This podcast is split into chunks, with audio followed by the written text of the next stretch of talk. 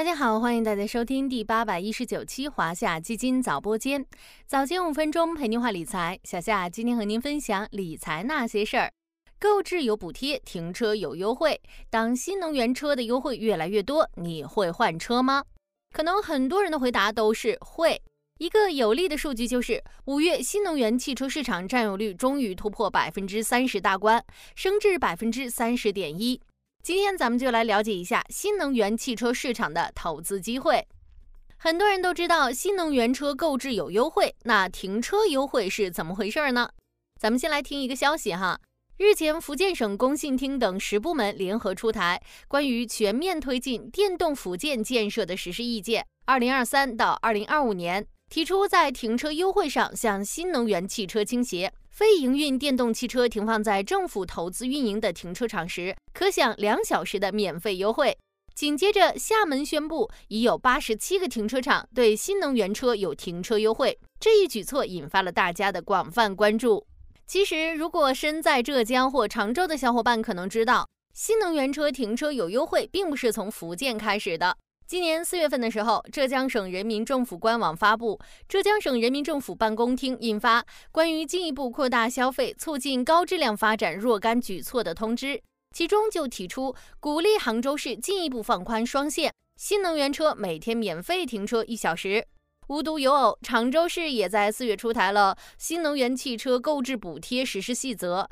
和新能源汽车停放服务收费优惠实施细则，明确了对新能源汽车延长免费停车时长和停车收费优惠。对于有车一族来说呢，买车的钱是一次性的，但停车费却是日常支出。当新能源车停车也有优惠，你会心动吗？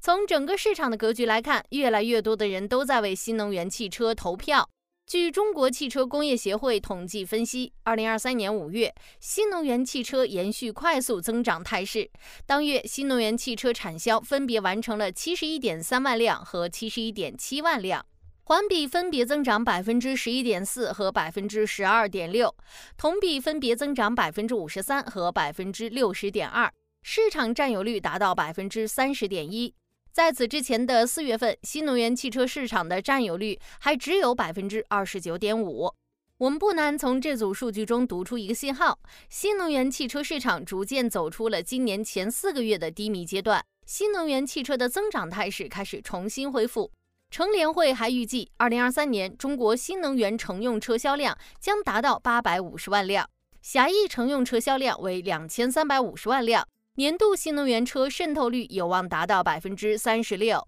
当然，导致五月新能源车销量增长的因素有很多，比如新能源车价格战缓和带来的市场观望情绪有所缓解，各大品牌的新车型密集上市，以及五一假期销售旺季拉动等等。往后看，新能源车行业怎么看？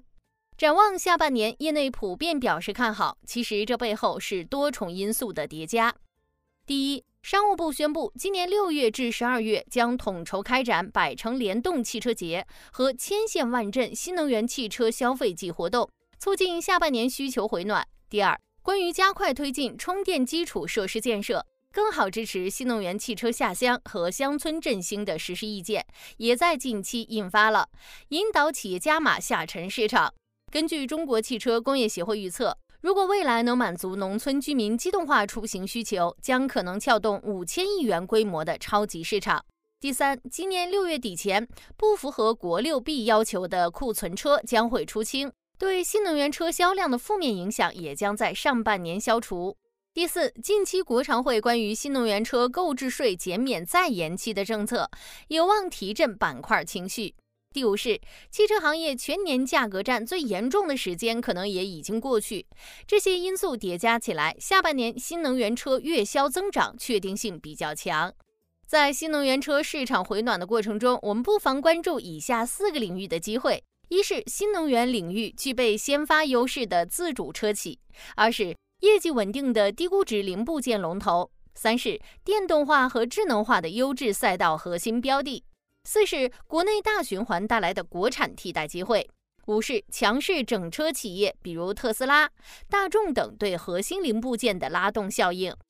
如果想进一步降低投资门槛和自己选择个股的难度，还可以通过小夏家的这些主题基金进行布局。新能源车 ETF 代码五幺五零三零及其连接基金华夏中证新能源汽车 ETF 发起式连接 A 类代码零幺三零幺三，C 类代码零幺三零幺四，以及华夏新能源车龙头混合发起式 A 类代码零幺三三九五，C 类代码零幺三三九六。